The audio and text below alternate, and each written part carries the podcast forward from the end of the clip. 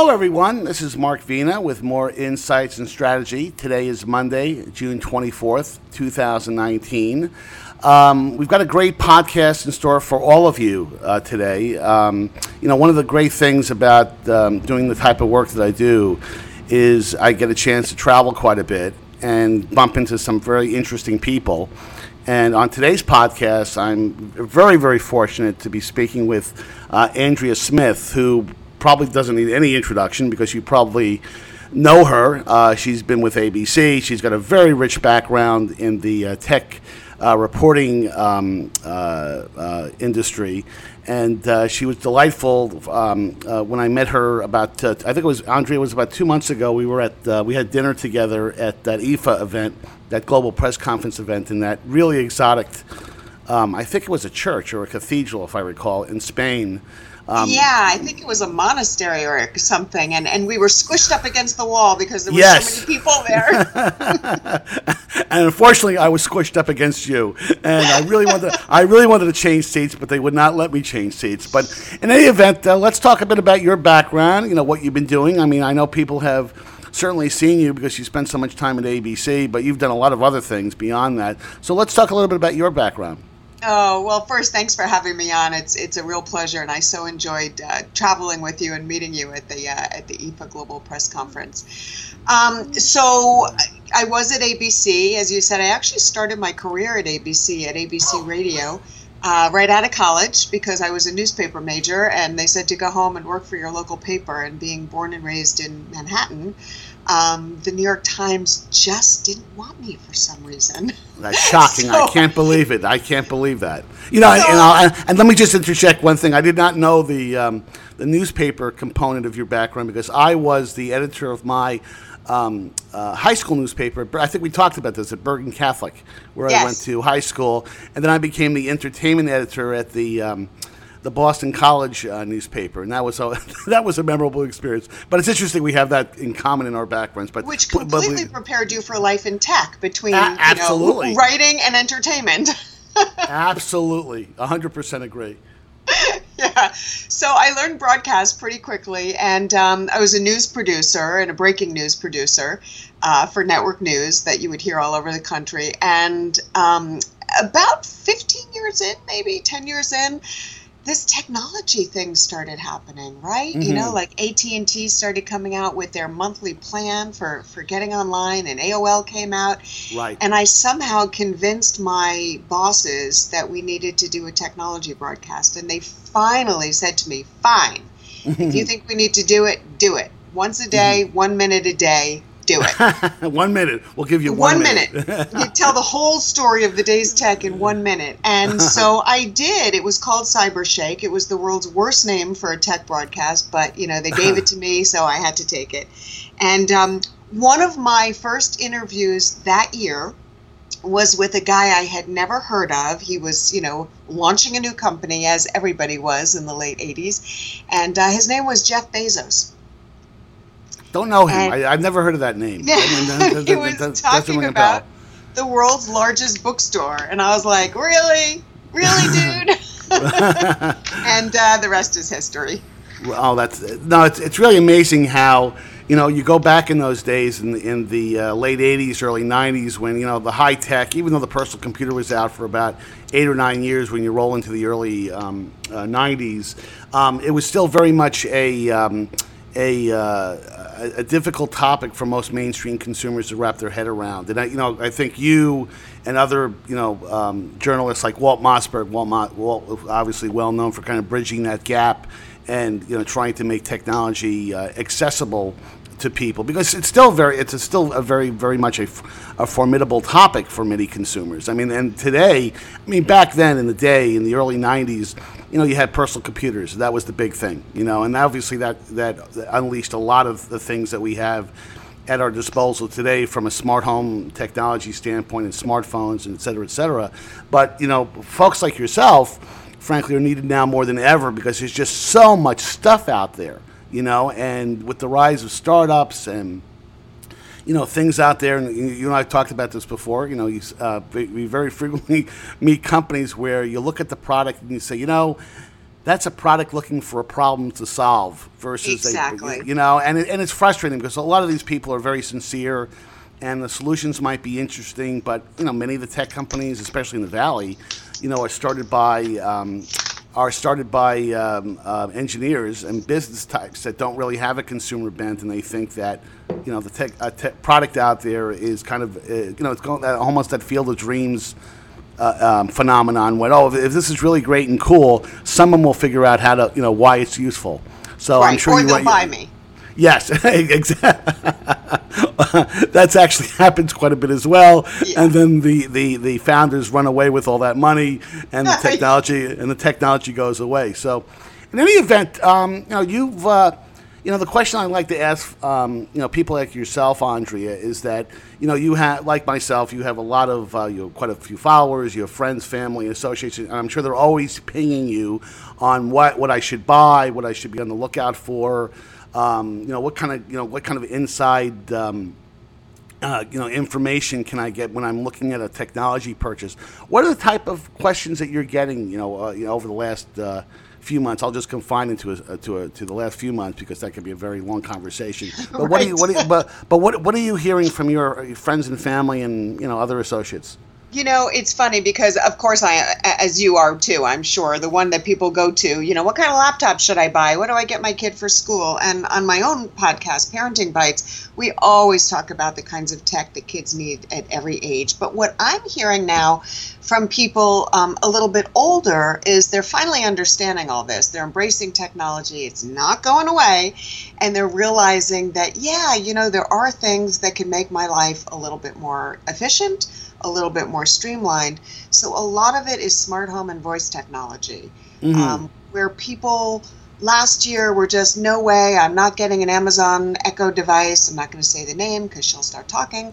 Um, So I, so I did I did the smart thing. I unplugged mine before we got on because it goes off in the middle of a podcast. You know, your credibility yeah, I always goes out the window. To do that. um, you know, a lot of people uh, want to get started with a dot, with a Google Assistant, and just Mm-hmm. kind of get the sense of what's the Yankees score, what's the weather, uh, and maybe if they have some smart home devices, um, you know, lock the front door, turn on my lights. And it's something that I think you and I take for granted. I mean, I have a smart home and, and I've been talking to her for, for years. Mhm. Um, and I am one of those people who gets into bed and says, "Turn off the master bedroom fan," or "Is my front door unlocked?" But but Right. most people don't, and we forget that. So that's what people are asking me about. How can I incorporate this smart home thing and this voice technology into my life in a way that's not too invasive, but that makes my life easier? Right, and, and you know what's fascinating about that, because I have a follow up question for you, is that the you know the digital assistant, you know, call it the Alexa, you know, smart speaker category, and Alexa obviously is, uh, uh, and the Echo and Dot are not the only products out there. The, the product the, that category has been flooded with products from. uh, From Amazon, of course, with Google. Google has their own approach. Siri, to a lesser extent, um, and you know the, the, the, that category has exploded. And then I forget the, the, the exact market number, but by 2022, you know, I, I really believe that you know 85, 90 percent of American homes, just in the United States, will have some type of digital assistant device. But despite all that, and here's where the contradiction is, and I'm sure you hear this from your um, from your friends and uh, friends and associates, is that there are still concerns about privacy, right? Because you, at the end of the day, you have this thing in your house that's always listening uh, to for that um, activation word. Is that are you hearing the the, the, privacy um, concern to be um, a major one for most consumers, or because they're continuing to buy these products, it hasn't slowed them down from buying them, but they do they tend to you know at least for my my associates you always hear that. Well, if I buy this, you know, is Big Brother listening? So, what are you hearing? That is the top concern I hear is privacy. In fact, I just did a um, I, I did a, a talk, a workshop at a conference uh, on uh, called the realities of aging, and it was to a like a I would say a 55 to 70 year old population. Mhm. And I did a workshop uh, and talked a bit about voice technology, and it was the number one concern. I don't want anyone listening to my conversation, even if I'm not saying anything or doing Right. anything. Right. Privacy is it, even if it means it would make you know, especially for older people living alone. Mhm. Um, gosh, the benefits of that, right? Privacy is number one. Now, unfortunately, my answer as a cynical journalist is, honey, if you use Google and if you shop online, your privacy's borked anyway. Sorry. they know everything about you. And yeah, Mhm. there's some stories of, you know, these devices listening, but I don't think it's done in a malicious way. I really think it's done, you know, obviously to, to learn and to improve the technology. Is there, you know, the possibility that a hacker could get this? Abs- you know, yes, you, you can't Right. discount that. But yeah, that is the number one concern. Well, you you know what's interesting about that is that uh, I think it was The Verge did a story, I think it was yesterday about um, uh, Samsung smart TVs. Is that even Samsung, vaunted Samsung, um, they did a um, they did they didn't do a formal press release. They they did a, um, a kind of a social media post, you know, uh, you know, kind of uh, detailing that their smart TVs could be hacked.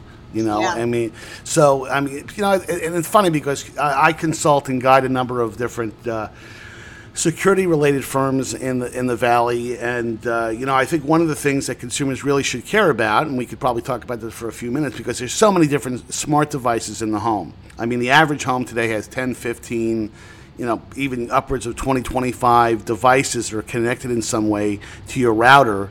And those are all ports of entry for a malicious actor you know? And, Right. and and a lot of the router companies out there you know, they don't do security. re- They're really good at, at, at, router technology in terms of trying to maximize the bandwidth and the coverage in your home. But there's not many companies, uh, and I, there's probably a couple of exceptions like Plume and a few others that do a pretty good job of, of, of um, protecting you from an IoT, um, um, from a malicious attack. But more and more people should spend, I think, time focusing on what's that router because, you know, the router is like the front door to your digital home. And if you can get through that, you know, you can do a lot of bad things. Sure, and a lot Mm-hmm. of people, you know, their router, their password is exactly what's written on the router. Right? They have no idea that they, you know, I'll go to someone's house and say, "Hey, can I hop on your Wi-Fi? What's the password?" "Oh, I don't know. Let me look." And they literally get, you know, on their uh, stomach underneath to try to look at the router, and I'm like, first of all, that should be way up high, not on the floor, and Right. second of all, let's please change your password, okay? Um, but but that is the entry, of course, and people don't realize that. And then you have companies like um, uh, Eero, for instance. You know, they Mhm. make a great router. They do provide uh, security and and anti-hacking security, but it's an extra cost. Right. So how many you know people don't want to pay more money? They they Yes. figure, God, I paid three hundred dollars for this router. I don't want to pay more money or however much it is. No, you know, I had that, that exact same conversation with um, uh, with with uh, uh, some folks at Symantec, which is obviously one of the big leaders in antivirus software. And they have a, a great uh, product called Norton Core, which is a great you know Mm-hmm. router with extra protection. And to your point about that is when you charge someone for security, that's like buying a car and you've got to pay someone extra for seatbelts. Oh, you want seatbelts? I mean, would you ever buy? Would you ever buy a car without seatbelts? I mean, airbags.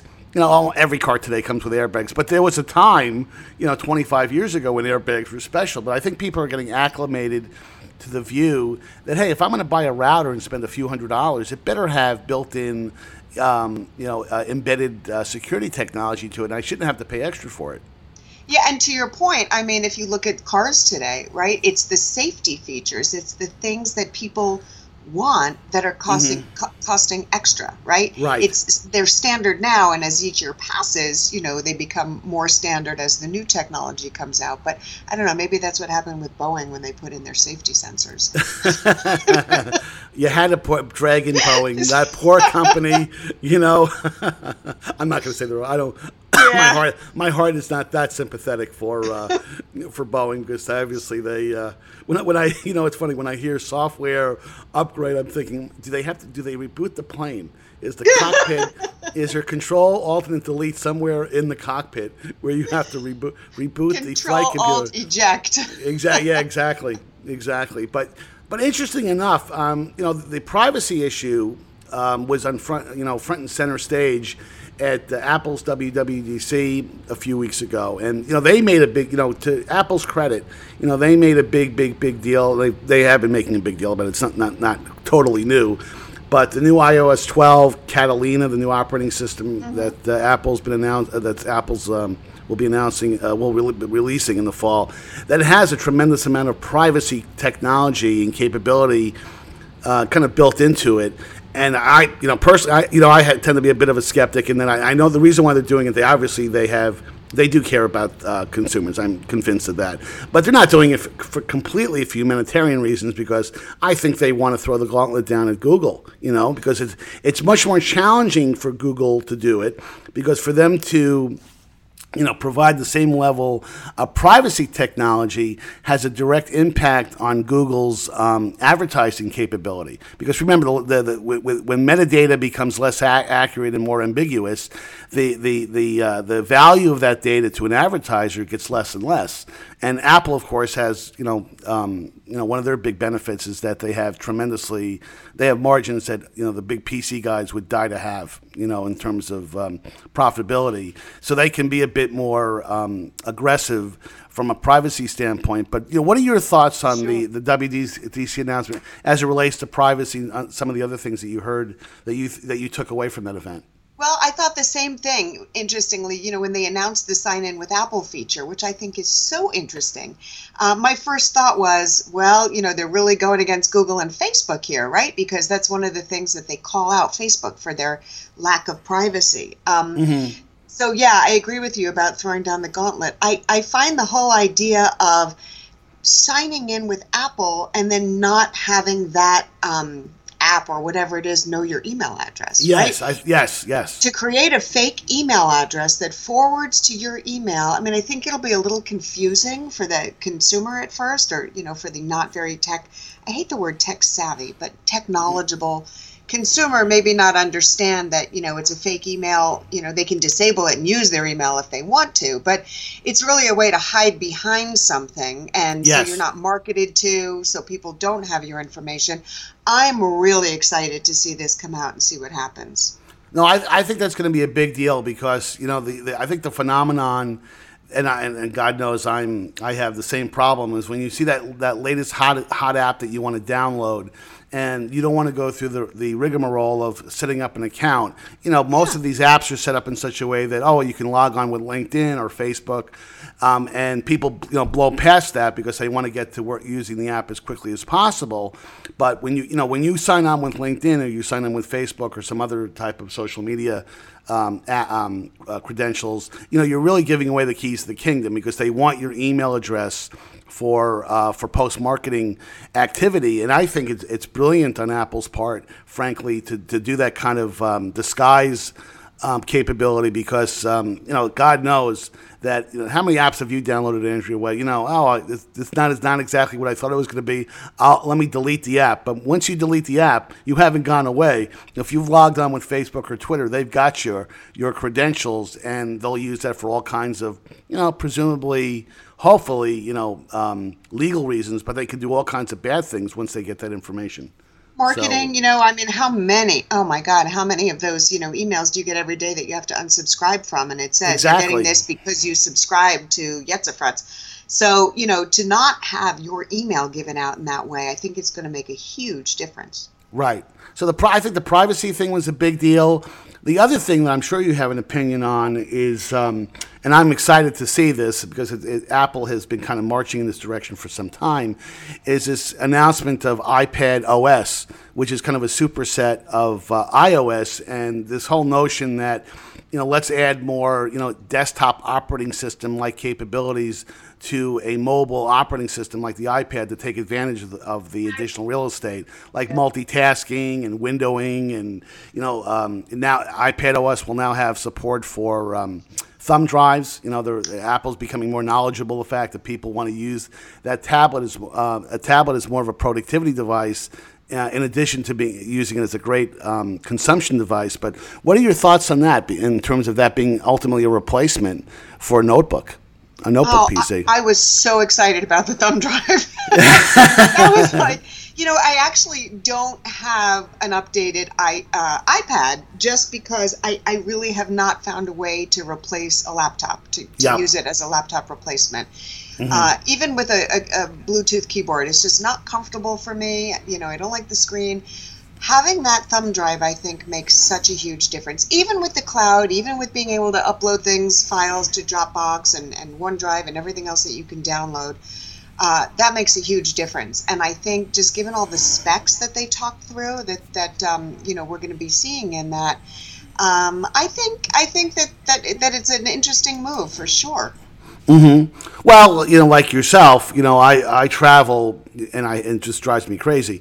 I travel with both an, a laptop, a Windows laptop, and an iPad, and then I use the iPad exclusively for, um, you know, catching up on the news. You know, again, consuming media in some way, shape, or form, and listening to music. And I use my laptop for productivity reasons, like um, you know, sending out long emails. I mean, typing on a on a laptop obviously is, is, is, as wonderful as touchscreens are, as you know, unless you have a keyboard cover with some type of keyboard built, um, you know, designed for the uh, for a tablet like the iPad. You know, you're not going to write the great American novel, you know, with even some of the better um, case covers with with with a keyboard. I you know yearn for the day where I could leave my laptop home and just use that an iPad for everything. You know, Yeah. I really, you know. Yeah, and I also think, I mean, again, you know, I haven't tried it, but as they, if you can really use gestures for the copy and paste on the Right. iPad, Mm-hmm. that's going to make a big difference for me Yep. Mm-hmm. personally, because that's one thing that, you know, that slows me down. And so if the gestures work the way they're supposed to, and also the swipe typing, Mm-hmm. um, it might make it a lot easier to use the iPad as, you know, a writing device. Right. Well, and you know the other two biggies is that they announced mouse support. Go figure. You never. Uh, you, I thought I'd never see the day when you could Oh, yeah. u- uh, use a mouse. Now, I, I've seen some of the reports that it's going to be a little bit primitive. You can't change the size of the pointer, which makes it a little bit uh, difficult. We'll see what you know eventually comes out when they fo- uh, formally release iOS 13 and, and the new iPad OS. Uh, but the other interesting thing about what they- what they announced as well is you know the ability to um, do um, multitasking in a really fundamental way where you can have three or four things going on at the same time and you, you know you don't have to do you know you have don't have to minimize all the windows and go to a particular application so i'm looking forward to being able to do that because you know my big deal you know, my test for a, a productivity system is the PowerPoint test. Not editing a PowerPoint on a tablet. That's fairly easy to do. If I have to change a word or a small uh, object on the screen of, of an existing PowerPoint presentation, that's fairly straightforward to do. But you know, creating a brand new a PowerPoint presentation on a tablet has always been very, very frustrating for me. So if Oh, they say, yeah, so if they so if they solve that problem, and, and, and I guess the other thing that might be interesting is that if they do solve all these issues and make it much more appealing just to have a tablet instead of a notebook, um, you know, people. I think more people will buy, will step up and buy that iPad Pro, the 12-inch uh, version, which is very big. You know, it's a it's a big thing to use on your lap, but if it's only a single device that I can travel with, you know, it's a net net gain. Yeah, and you know, speak, uh, going back to privacy for a second, one of the things in iOS 13 um, that I thought was interesting because it really trips people up a lot is um, sharing location in apps, right? Yes. You, you have to keep saying, um, you know, you have to say yes all the time. Mm-hmm. Um, I, I think they said that you can share your location, but it's a one-time um, way to share, and then it'll have to request the access again if it wants to access it in the future, which I think helps with privacy a little bit because a lot of people don't realize that they're sharing their location with like almost every app that they have. Right, right. You know, and you know, and, well, and, and frankly, you know, you know, it, it happened to me the other day. I was walking through uh, the uh, mall out here, out in San Jose, and I kid you not, I wa- as I was walking across the app, uh, uh, you know, past the Apple store, um, I got an alert on both on my Apple Watch and on my phone that hey, by the way, ten feet away, you know, is an Apple store. You know, and that's because I haven't opted out. You know, I, and I certainly could, could do that, but it doesn't happen by magic, like you said. When, the, when they, you know, with, with um, GPS functionality, they know exactly where you are from a tracking standpoint, and, and frankly, I think Apple will, are, is going to do a much better job of trying to tamp down on um, location capability, where you really have to, ha- you know, in a very explicit way, you have to opt into it, so you're not being tracked wherever you go. You know, because Yeah, that's I, a- I think I think it's a really big if they do it right and explain it and help people learn how to use it. I think this is something that that might make people say, "I'm going to stick with iPhone. I'm going to stay with Apple because they care about my privacy." Mm-hmm. you know, or more so than than Google and Facebook do. Sure. Well, you know, the last couple of topics I want to hit because we have just a few minutes left here, um, and you know, it's, it's kind of in the gaming arena. You know, Microsoft had a big announcement last week. I was at the E3 event where they announced um, uh, um, Project Scarlett. I love the name Project Scarlett, uh, which is their next generation um, Xbox uh, with specs that are absolutely unbelievable um, you know, for um, you know a more profound, immersive ga- gaming experience on even 8K TVs. You know, not that many people are buying 8K, not many people are buying 8K TVs, but it'll be be ready for 8K when that starts to roll out. And then, of course, you've got uh, Google that announced their Stadia plans a few months ago, and that's going to be kind of a cloud based gaming experience. What are you hearing when you know when it comes to gaming? I mean, do you get a lot of inquiries from uh, your fo- uh, from your followers? On you know, gaming? Not many. No, not many on gaming. But um, the, the the what I've been hearing mostly is I think that it's really the hardcore gamers that are very excited about um, cloud gaming coming in the future. The the uh, Stadia, as you talked about. Um, but console gaming, I mean, oh gosh, I think my son had the first PlayStation when he was five years old. You mm-hmm. know, the, the the disc that that solid state hard drive that Scarlett is talking about for storage, um, you know, I think that people want the disk. They don't want. They're worried about latency. Right. They're worried mm-hmm. about video. They're worried about you know how all of this is going to. Why would you choose cloud over native? You know, if you're not really in optimum condition. So, Microsoft, I think, is betting on uh, disk-based gaming being around for the near future, you know, mm-hmm. maybe not the, the, the, far out future. In fact, that, that deal with Sony that they announced. Yep. Um, on, uh, on a cloud gaming, but I think that for now, most people are still in console mode. Yes. Well, I mean, I think there's a great debate going on right now in the gaming community about, you know, which salute, you know, which um, approach is going to serve the gamer best. I mean, I, you know, having been, you know, one of the, the guys who, um, announced the XPS brand at Dell, which was Dell, Dell's first foray into PC gaming, and then I went down to Alienware for a, a couple years and, and, and, oversaw their marketing team. You know, I, I, I you know come at you know gaming in a very robust you know hardware. You know, hardware is the way to get to a best a, a create immersive gaming experience, and then you've got now. Uh, and consoles, of course, you know, have gotten much more powerful over time as well. And then, then you've got the Google Stadia approach, which is approaching things in a very cloud-based a type of way. And I think there's still a bit of skepticism on two fronts. I mean, one piece of skepticism is can you really have the same type of gaming experience that you can have with a local console or with a local, um, you know, PC for really great uh, immersive gaming? And can you overcome that latency challenge that you uh, talked about? So I think you know Google claims that they, they can do that because of their you know their server their server farms and the way they're optimizing the technology.